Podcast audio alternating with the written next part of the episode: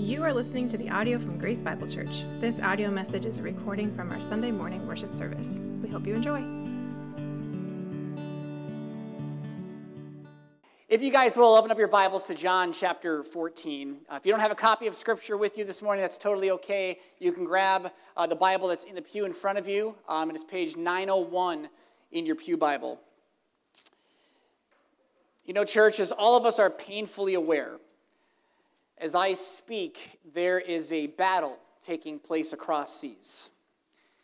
A battle in which the Russian enemy, who has absolutely no right nor claim over the sovereignty of their neighboring Ukrainian nation, is committing unconscionable acts in an attempt to take over and rule over the Ukrainian people.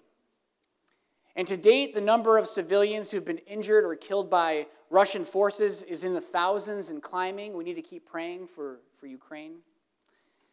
There's been unspeakable war crimes committed and multiple assassination attempts on the Ukrainian president, all in an attempt for the enemy to claim dominion over a nation that doesn't belong to him. Needless to say, the battle that's taking place across seas is deeply, deeply troubling. However, despite their state of unrest, the resolve of the Ukrainian people has been an inspiration to the world, hasn't it? Despite the ongoing attacks against their homeland, the Ukrainian people have proven themselves to be a formidable opponent. And I can't help but wonder if their resolve can be attributed, at least in part, to the reassuring words of their leader. During the initial invasion, when President Zelensky was offered an evacuation plan, he responded with the quote of the year, perhaps even the quote of the last decade or even century. He said, "I don't need a ride. I need more ammunition." You see, even though their world was and continues to be crashing down around them, the inspiring words of their leader brought hope to their troubled hearts and helped them press on in an attitude of victory. Now, it remains to be seen what's going to happen, but they're pressing on nonetheless. Well, friends, in the same way, I want you to know that every single one of us are engaged in a very similar battle. A war in which the enemy is trying to claim dominion over something that does not belong to him. Except the war that we're in is not a battle for sovereignty over our nation or even our state. It's a battle for sovereignty over our souls. Ephesians 6:12 says, "For we are not fighting against flesh and blood enemies, but against evil rulers and authorities of the unseen world, against mighty powers in this dark world, and against evil spirits in the heavenly places." You see, whether you realize it or not, all of us are in a spiritual battle. And our enemy wants nothing more than to trouble our souls while on earth and try to steal our souls for eternity. This is his primary objective. Look at John 10:10. It says, "The thief comes only to steal, kill, and destroy." And make no mistake about it, he is very, very good at his job. The number of souls that he has taken captive by his force is unfathomable. And so it's for this reason that we don't need a ride out of this spiritual battle. We need more ammunition for this spiritual battle. Because the spiritual battle that we face is real, and it's ongoing, and we all have to fight it. That's just the reality. So friends, in our study today, we're going to find Christ's disciples deeply troubled as their world was starting to crash all around them. Yet we're also going to find the inspiring words of their leader bringing hope to their troubled hearts and helping them to press into victory. And it's through his words we're going to be reminded of this vital truth to remember on Easter Sunday morning, and it's this: the troubled heart finds hope in the risen Savior. So before we jump into God's word, let's just bow our heads and pray. Lord God, I want to thank you for the opportunity to open up your word this morning on this wonderful Easter Sunday, resurrection morning.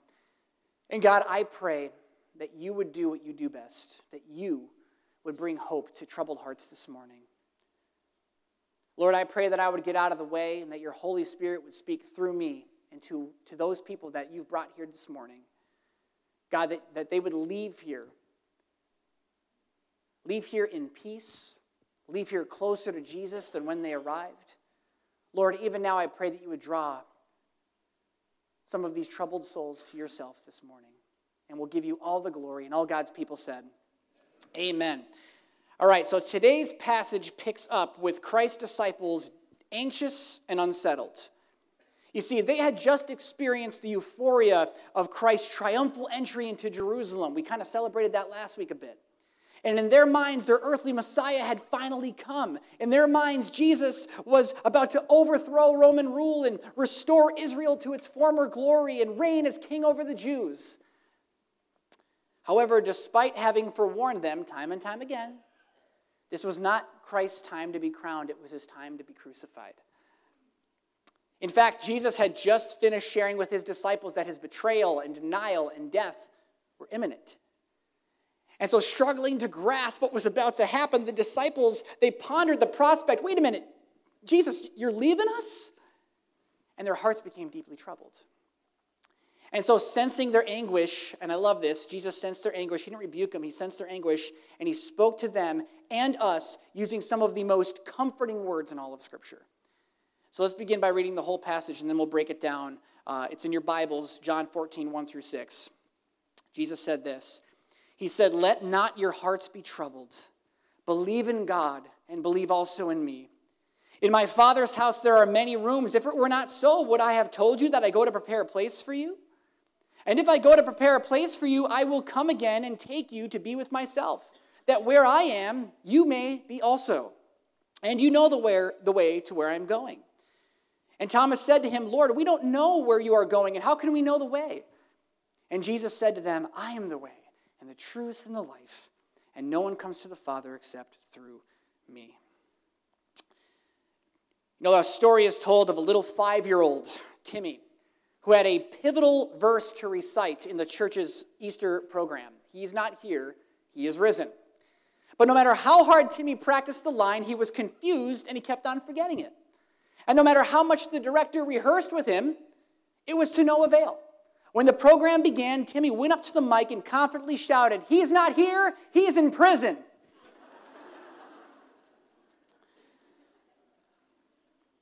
Church, when it comes to the message of Christ, like Timmy, many people are living in confusion. Even the disciples were confused at first. And unless we clear up this state of confusion, here's the deal. If we don't clear up the confusion, it can have devastating consequences, not just on earth, but for eternity. You know, I've heard it said that some people are like Easter eggs. They're ornamented on the outside and hard-boiled on the inside. You'll pick that up eventually. But as we jump into today's study, I want to encourage you to soften your hearts to Christ's words. Because found within today's passage are 3 realities about Jesus that, if received, will clear up your confusion, comfort your soul, and give confidence needed to overcome the enemy.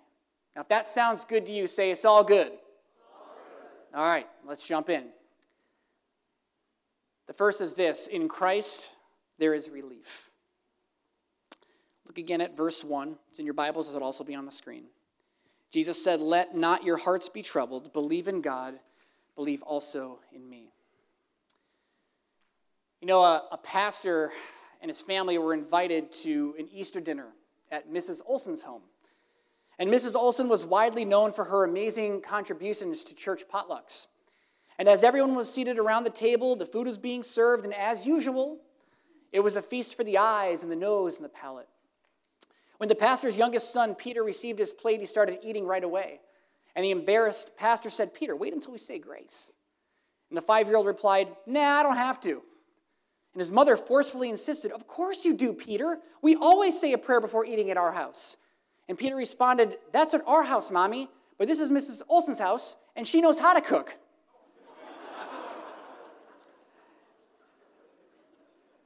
Church, when we're in the presence of someone who knows what they're doing, we can trust them with the outcome, yes? The disciples needed this reminder. The word "troubled" here means to shake or to stir up, and it carries this idea of a heart that is shuddering. The disciples were shuddering at the prospect of Christ leaving them, And so Jesus comforted them by reminding them of who he was and what he's capable of. He said, believe in God, believe also in me. You see, in no uncertain terms, Jesus was reminding them that he and the Father are one. And he was telling his disciples to place their full trust in him, just as they already trusted in God the Father. And as long as the disciples believed and trusted in him, even as their world was starting to crash all around them, that he would provide relief from the trouble stirring within their souls. And friends, the same is true with us. Listen, between the war, the pandemic, political corruption, grotesque acts of evil, human slavery, rising crime rates, rising gas prices, international crises, and escalating violence, our world is crashing down all around us, is it not? Let's face it, there is more than enough troubles to cause our hearts to shudder. And I'm sure if you're like me, your heart has shuddered on more than one occasion over the last couple of years, even the last couple of months. However, if we can learn to trust God with our problems, he promises to provide relief through our problems. Jesus said in John 16:33, he said, I have said these things to you, that in me you may have what? He said what to you? Everything that he talked about over the last couple of chapters. He's reminding the disciples of what he's about to go through. He said, I've said all these things to you so that, listen, you can have peace. Peace? Seriously? Peace. He says, in the world you will have tribulation. You will have trouble. But take heart, I have overcome the world. You see, church, none of us are guaranteed a trouble-free life. In fact, the impact of sin on our world has guaranteed the opposite. However, no matter how hard the world beats us down, we can have peace. Why? Because Jesus, and the disciples would soon learn this, Jesus overcame the world the moment when he overcame the grave. Amen? Church, the resurrection of Christ displayed the power of God, proved the claims of God, and validated all the promises of God. This is great news for us. You know why? It means that if God's word says it, we can believe it. It's a done deal. So if you're here today and you entered here feeling a bit discouraged or defeated, if your soul is troubled and burdened and weary and in need of relief, if it seems as if your world is crashing down all around you, then let me encourage you to accept the Lord's invitation when he says, believe in God and believe also in me, and trust him to give you relief. You know, one of my favorite verses in Scripture is Isaiah 26:3 and 4. This is a promise you could take to the bank, and it says this, you keep him in perfect peace whose mind is stayed on what? You, not your problems. Right? Whose mind is stayed on you, referring to God, because he trusts you. Trust in the Lord forever, for the Lord God is an everlasting rock. Rock. Scripture talks about how the Lord pulls us out of miry clay and sets our feet upon a what? A rock. You can trust him. He will bring you peace. You know, we all long for a trouble-free world. I get it. A world that is full of righteousness and goodness and peace. We all long for a day when there's going to be no more death, nor mourning, nor crying, nor pain. And let me tell you something. For those who believe in Jesus and take him at his word, that day is coming, church. That day is coming. And this leads us to the second reality about Jesus. In Christ, there is reassurance. There is reassurance. Look at verses 2 through 4. Jesus said, in my Father's house there are many rooms. If it were not so, would I have told you that I go to prepare a place for you? And if I go to prepare a place for you, I will come again and take you to myself, that where I am, you may be also. And you know the way to where I am going. Church, a little boy got into an elevator in the Empire State Building. Anybody ever go on top of the Empire State Building ever before? Yeah, I did like years ago. It was pretty high, pretty crazy. But anyway, he was on his way up, and he pressed the button for the top floor, and he and his daddy started their ascent. And the boy watched the signs flashing as they went by the floors, 10, 20, 30, 40, 50, 60, 70. They kept going up, and the boy got nervous. And so he took his daddy's hand and said, "Daddy, does God know we're coming?" Friends, not only does God know that we're coming, that his children are coming to heaven, but he's preparing a perfect, personalized place for when they arrive. Jesus reassured his disciples that he wasn't abandoning them. He was simply heading out to get their eternal home ready. You know, there's no promise in Scripture more comforting than the promise of eternal life. In fact, it's this blessed promise that brings peace to a believer's soul, because no matter how hard the enemy attacks or how troublesome life may be, those who believe in Jesus have the blessed assurance of heaven. Thomas Watson said, "Soon the battle will be over. It will not be long now before the day will come when Satan will no longer trouble us. There will be no more domination, temptation, accusation, or confrontation. Our warfare will be over, and our commander, Jesus Christ, will call us away from the battlefield to receive the victor's crown." How about it? Last week, my grandmother passed away. And to say that our hearts are troubled at her passing would be an understatement. It was bittersweet, obviously. She was 94. But she was the matriarch of our family. And she knew how to love, and man, did she love us well.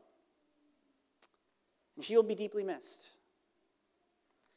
However, what brings our hearts great assurance and comfort is knowing that she is now spending eternity in the place that God prepared for her.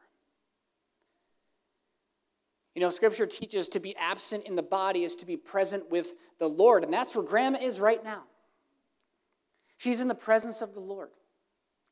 And to be present with the Lord is to experience everlasting joy. When Jesus said, "I go to prepare a place for you," that's the type of place that Jesus was describing, a place of everlasting joy. Revelation chapter 21, verse 4 says, "He will wipe every tear from their eyes, and death shall be no more. Neither shall there be mourning, nor crying, nor pain anymore, for the former things are sayonara." They gone. They've passed away. Amen? And not only did he promise to prepare a special place for us, he also promised that he would come again to bring us there. You know, just in case, for those of us that are still alive and haven't died yet, he may just come back before we even die to take us there. Friends, because of Christ's death, and more importantly, his resurrection, because if he stayed in the grave, this is useless. You know, packing out this church today, it doesn't matter if he stayed in the grave. But he didn't stay in the grave. Because he rose, those who believe in him can rest assured that whether he returns or calls us home, one day we will rise. And we will be with him. And we will enjoy the blessings of his presence forever and ever and ever. No, amen, and ever, and ever. Come on, guys. See, I said, I threw the ball, and all you had to do was hit it, and strike three, you're out. Amen. Come on. All this to say, the reassurance of heaven provides some perspective to our problems on earth, doesn't it?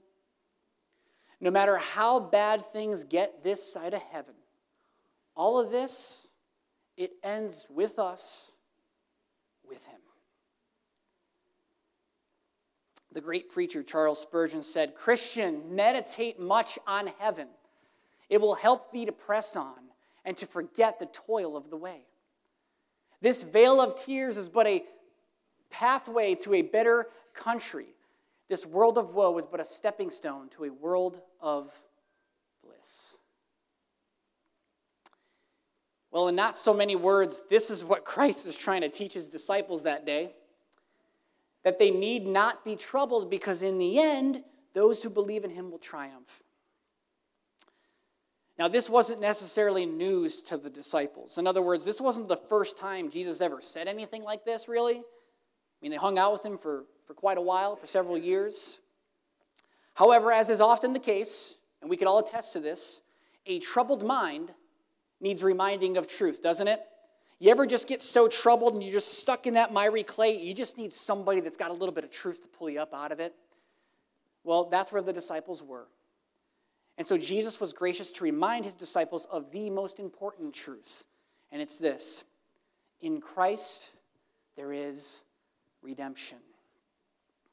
Redemption. Look at verses 5 and 6.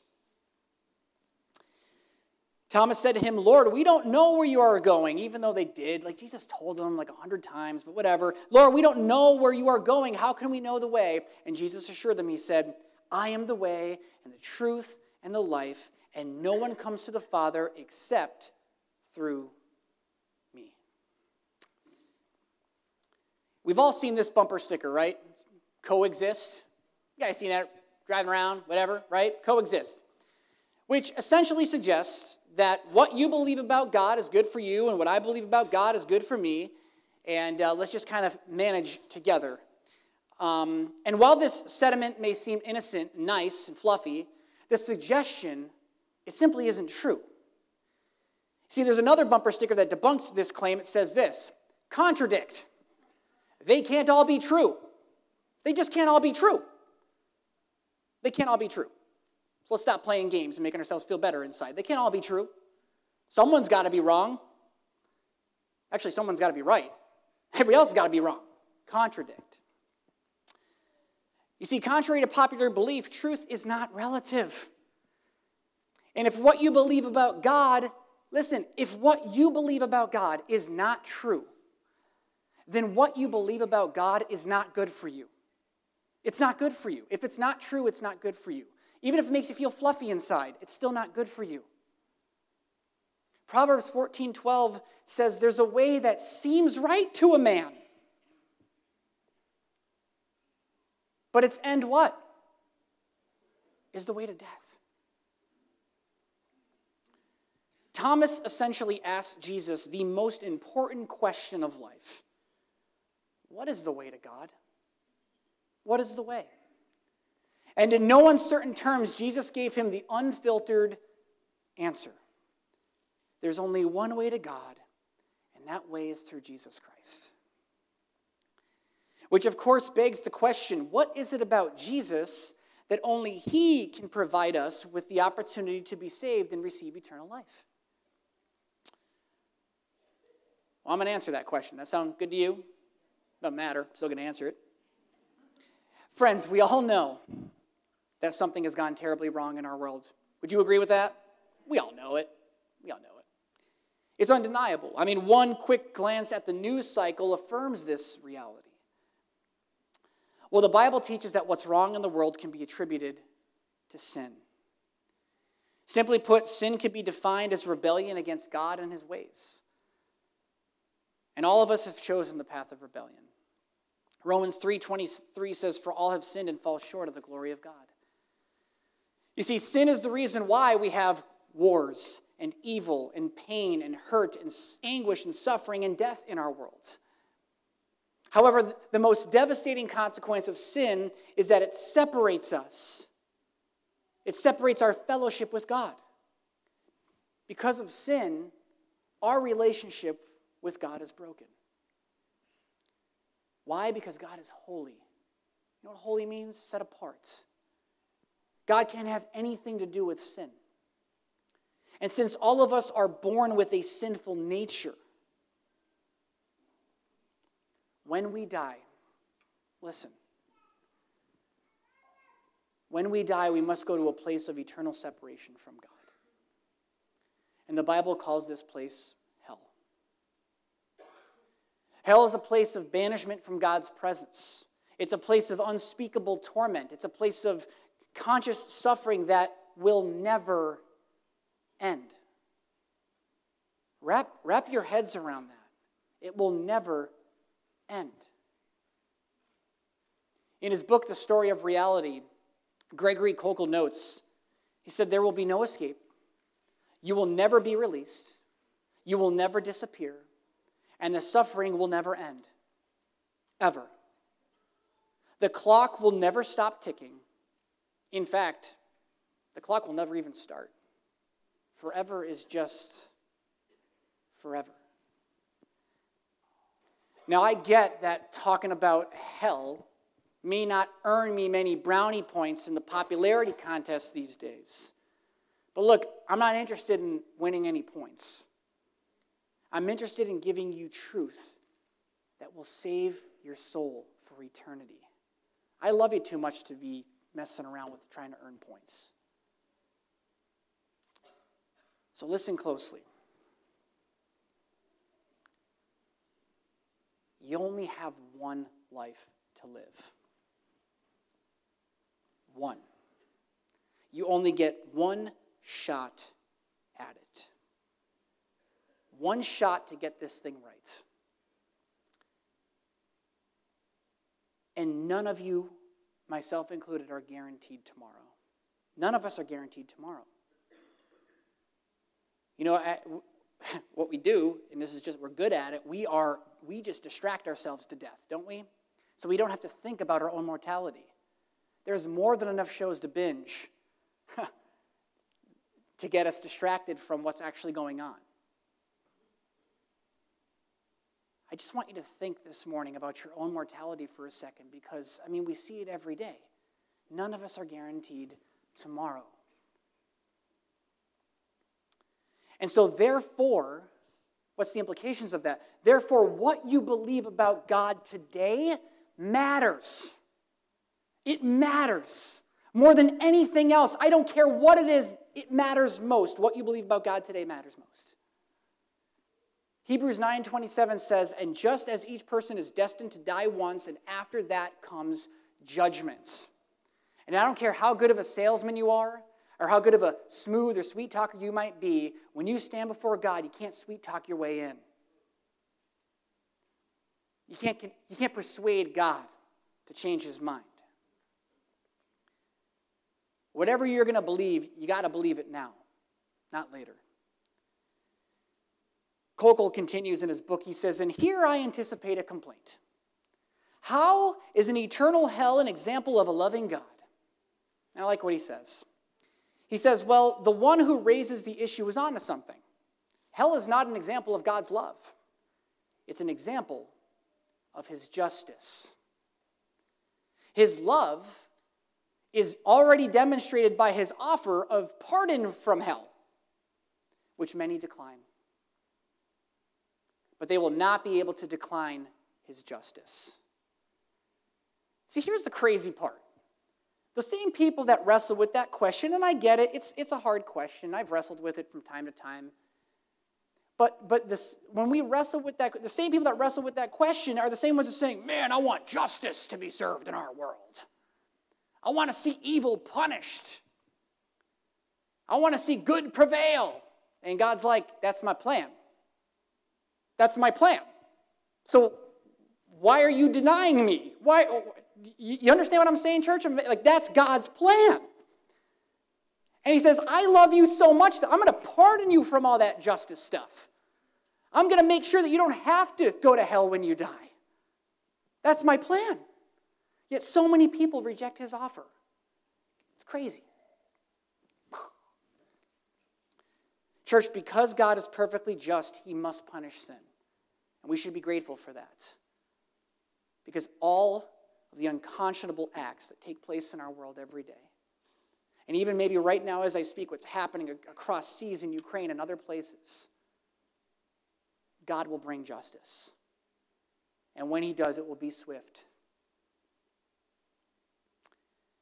However, God also loves you so much that he provided an escape route from eternal damnation. And this escape route is Jesus Christ.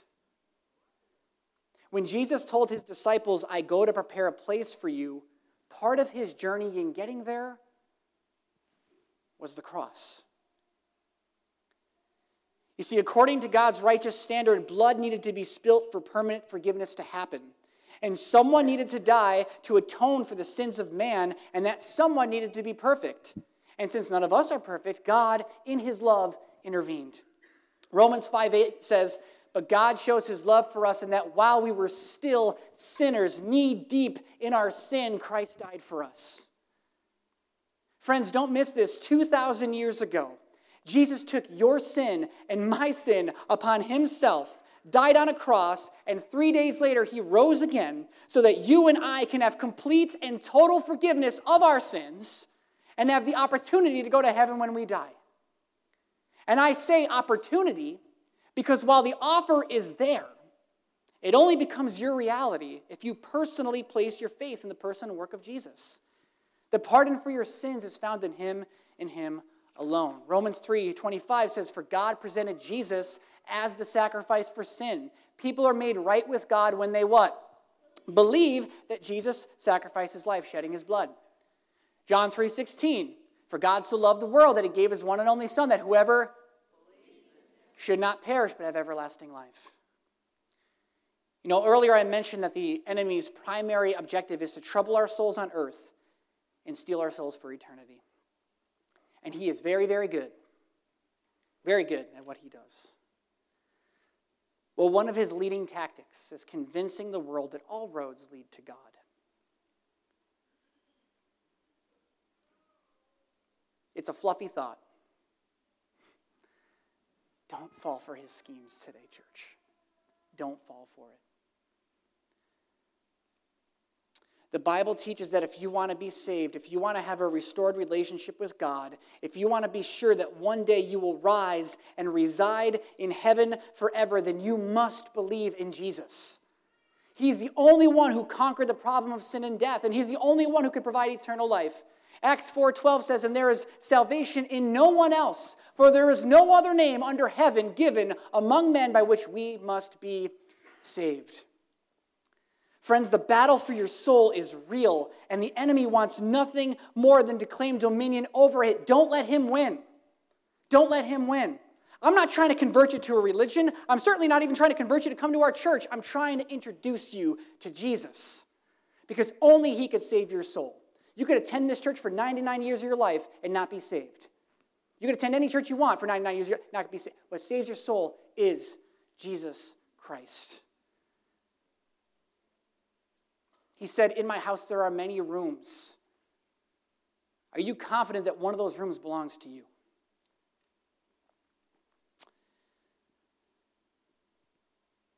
If you've never placed your faith in Jesus Christ, and as it stands right now, pay attention, we're going to make our descent here. And as it stands right now, you're on the losing side of the battle. And you will go to hell when you die. But if I may echo the words of Jesus, let not your hearts be troubled, because you can be on the winning side this morning. It's what's amazing about the Lord. You could have walked in on the losing side and leave here on the winning side for eternity.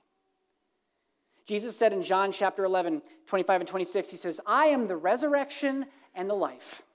And he says, "Whoever believes in me, though he die, yet he shall live, and everyone who lives and believes in me shall never die." And then he says this, "Do you believe this?" Friends, the outcome of the battle hinges on your answer to this question. Do you believe that Jesus is the way, the truth, and the life? Do you trust him and him alone for your salvation? I want to tell you something. You did not come here this morning by accident. Like, well, yeah, I kind of woke up and maybe somebody invited me, or I just kind of stumbled in today, or I made a decision. Let me tell you something. God's over it. God's sovereign. He's over everything. He knows. He knew you were going to be here this morning. He might even brought you here himself. You don't even know it. Maybe you didn't feel him, but he's like, he picks you up. Woohoo! And the reason why you're here is he wants you. He wants you to believe. He wants to give you the free gift of eternal life. He wants you to respond to his invitation. So listen, God's solution to the problem of evil, and we all wrestle with the problem of evil, his solution is perfect justice for the evildoers and perfect mercy for the penitent. Evil will be banished forever, and everlasting good will be restored. That's his solution. Sounds like a pretty good one, doesn't it? So which side of his solution will you be on? Because the choice is yours. John 3:36 says, "Whoever believes in the Son has eternal life. But whoever rejects the Son will not see life, for God's wrath remains on him. So here's the deal. If you feel the need to respond to God's invitation this morning, if you need to claim eternal victory in your battle against the enemy, I'm going to close by giving you that opportunity. And if I were you, I'd give serious consideration to taking it, because you are not guaranteed tomorrow. And listen, your heart may never be as tender to the gospel as it is right now. This might be your defining moment for your life. God loves you, and he wants to pardon you from all your sin, past, present, and future. Pastor Mike, you don't know where I've been. You don't know what I've done. I've got so much darkness hovering over me. Don't matter. Don't matter. Past, present, future, clean slates, forgiven for eternity. Free gift of eternal life to those who believe. That's an invitation worth responding to, church. And so if you like to receive this free gift, then I'm going to invite you right now in the quietness of your seat. Let's all bow our heads together, and I want you to pray something like this. Are you guys ready? Are you ready? Simply pray, "Dear God, your word says that you desire to have a relationship with me, and I believe it. Your word says that my sin has separated me from you, and I believe it. Your word teaches that apart from a Savior, I am destined to spend eternity in hell, and I believe it. However, your word also says that you sent your one and only Son, Jesus, to die for me on the cross, and that 3 days later he rose again. And whosoever believes in him will not perish, but have everlasting life, and I believe that too. And so, Lord, beginning today, I place my faith in Jesus, and Jesus alone for eternal life. Thank you for this free gift, and help me from this day forward to follow you and do your will. In Jesus' name, amen." Friend, if you prayed to receive Jesus today, then you have reason to rejoice. You have reason to rejoice. You have been forgiven and set free from the shackles of sin. You have been given a new life on earth. Eternal life doesn't start later. It begins right now here on earth. And you have a new hope for eternity. You have been transferred from death to life. And sure, your physical body is eventually going to fail and conk out. But the moment you close your eyes on earth, you're going to open them, and you're going to be in heaven, in that place that Jesus prepared for you. 1 Peter 1:3-5 says it best. It says, "Blessed be the God and Father of our Lord Jesus Christ. According to his great mercy, he has caused us to be born again to a" what? "A living hope through the resurrection of Jesus Christ from the dead. To an inheritance," that's heaven, "that is unperishable, imperishable, undefiled, unfading, kept in heaven for you, who by God's power are being guarded through faith for salvation, ready to be revealed in the last time." Church, can we celebrate, because you're a little quiet this morning and it's making me nervous, can we celebrate the living hope that we have in Jesus Christ this morning? Come on. Man.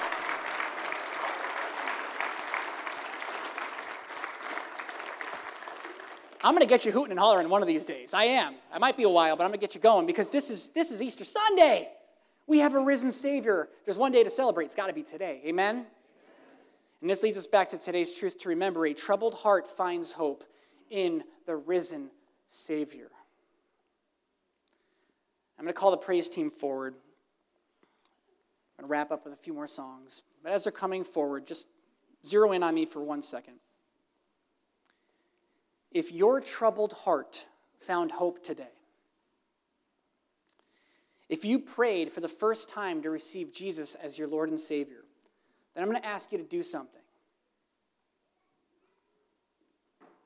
I'm going to invite you to come forward. I'm going to invite you to bring a friend or family member with you, so it's not like awkward or anything like that. And I know we're kind of tight in here, but those sitting next to you will get over it.